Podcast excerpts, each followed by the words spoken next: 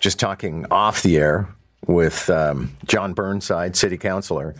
And this is just going to be, for anybody who likes following politics as a soap opera, this is going to be the juiciest thing ever. Because all of a sudden, there are all these people jockeying for position, many of whom were jockeying before, many of whom didn't think, you know, like you take Jennifer Keyes, Matt. I don't know if she's running, but she showed up at CP24 this morning to talk. So for her, you know, waiting another 3 years would have been a long chapter to try once again for the mayoralty. But being able to jump in right now in all of the chaos in a completely undefined field of possible candidates, maybe that's more tempting. Joe Cressy said no. Gil Peñalosa says he's in. Shelly Carroll told us no this morning on the air. Mike Layton, who knows? Olivia Chow, does she want to run again?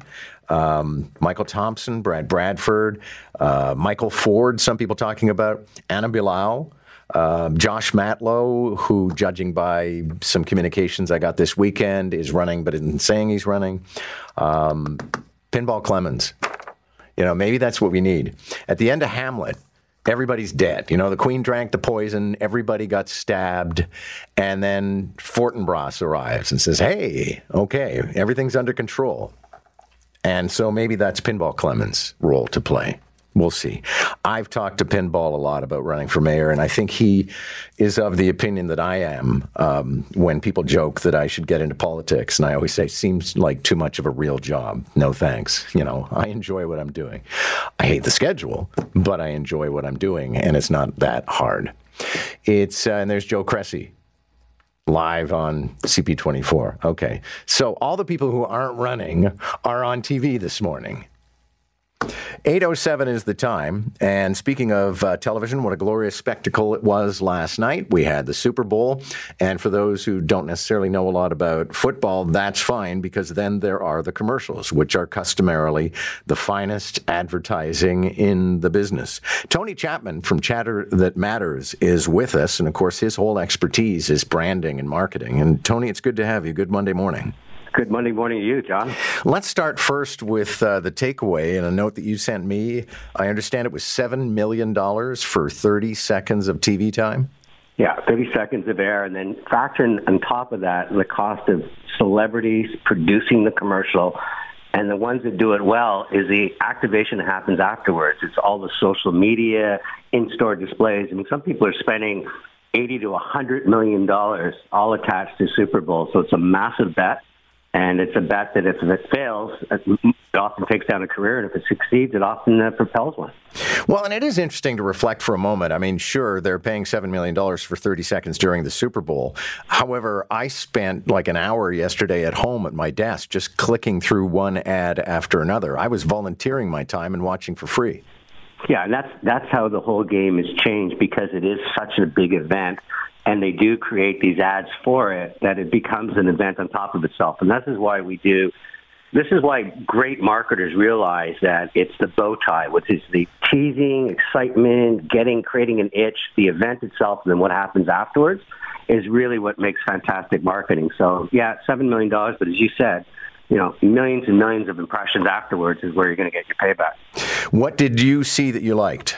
I love this whole pop square, which is when they brought the Breaking Bad guys back together again, and instead of creating crack in the trailer, they've come up with a new snack. But just seeing the characters reenacted, I won't spoil the teaser if you haven't seen it, but the payoff at the end.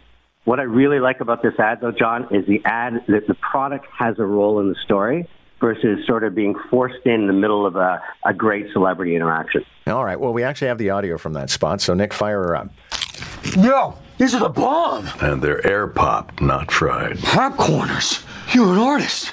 Actually, Jesse, it's just basic ingredients. No, we don't eat our own supply. Mr. White! Jesse. Everyone's gonna want to taste, and I know just the guy to talk to. What are these?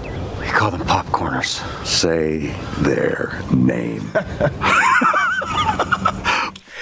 You're right, Tony. It's amazing to hear those two people together again, and it's always worth reminding people that Jesse, the character that we were listening to, was originally supposed to die at the end of season one, but they liked him so much with the main character that they basically became co-stars. Yeah, and it's, you know, it's probably not only co-stars. I would say he carried the show very often because people just fell in love with his personality. I think because he reminded him, you know, what he has and his attributes is somewhat what we're like some days. Great storyline, but again, the brand has a role in the, where sometimes you see these fantastic celebrities, they're interacting at the end of you going, what brand was it? Another one I loved was this workspace, which is how often we say, oh, John, you're a rock star. Oh, man, you're a rock star. That's a rock star. And so they brought a bunch of aging rock stars to come out and remind people that even though you get this product, it doesn't make you a rock star. Okay. Any other standouts for you? You know, those are I love that. I love the fact that Will Ferrell did an electric vehicle combination with Netflix. I thought that was a great one. And then the ones that failed, Budweiser, 6 Degrees Separation.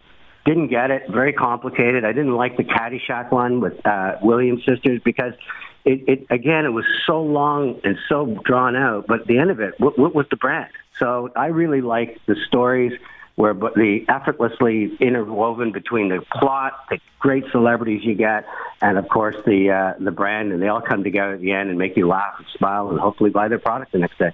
Well, and one final thought, Tony. I had to think, you know, as I said, I went through probably 24 commercials yesterday.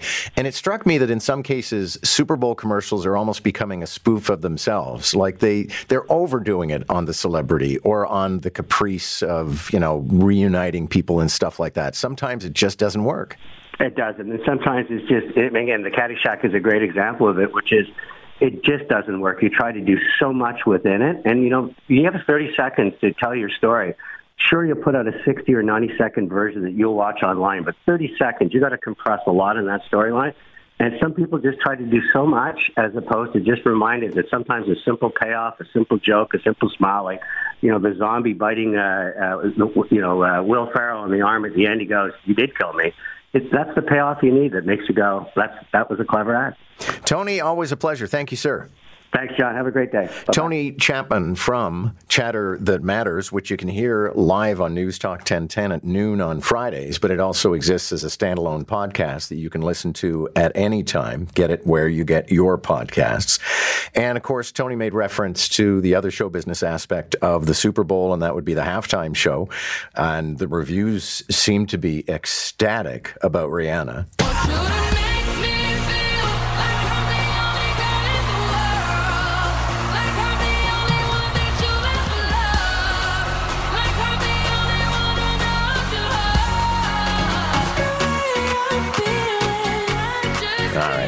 We don't have to listen to the whole thing. It was a grand show, and you can revisit it on the internet, I'm sure. First time in what I'm reading that she has actually done a show in 5 years, first live performance in 5 years. And intriguingly, normally they'll trot somebody else out as a surprise, like, you know, it's Rihanna, and then, oh, okay, here comes Elton John. That didn't happen. There were no other artists. And she also revealed during the performance that she's expecting her second baby. So there wasn't a gender reveal, but it was a pregnancy reveal. It was pretty fancy stuff. Meanwhile, I guess we could call this an unreveal. They're shooting down spacecraft over Canada and the United States. Here's Justin Trudeau, and throw in number 31, Nick.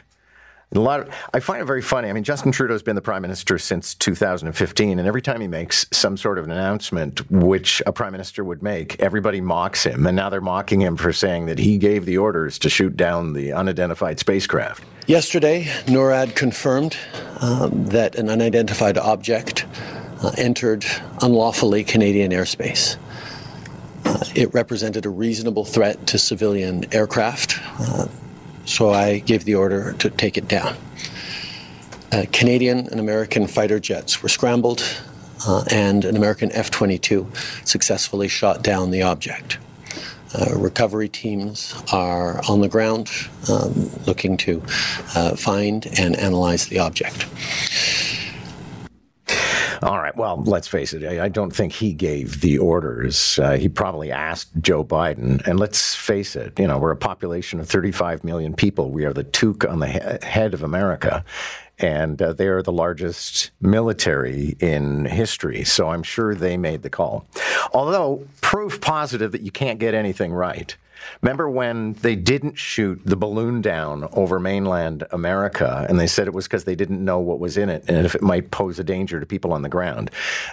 So conservative critics all said, oh, look how weak we are. We can't do anything. We can't shoot down a balloon. Now they're shooting things down. And what was the complaint I heard on one of the shows yesterday? Well, how do you know what's in that balloon? It could be a bioweapon.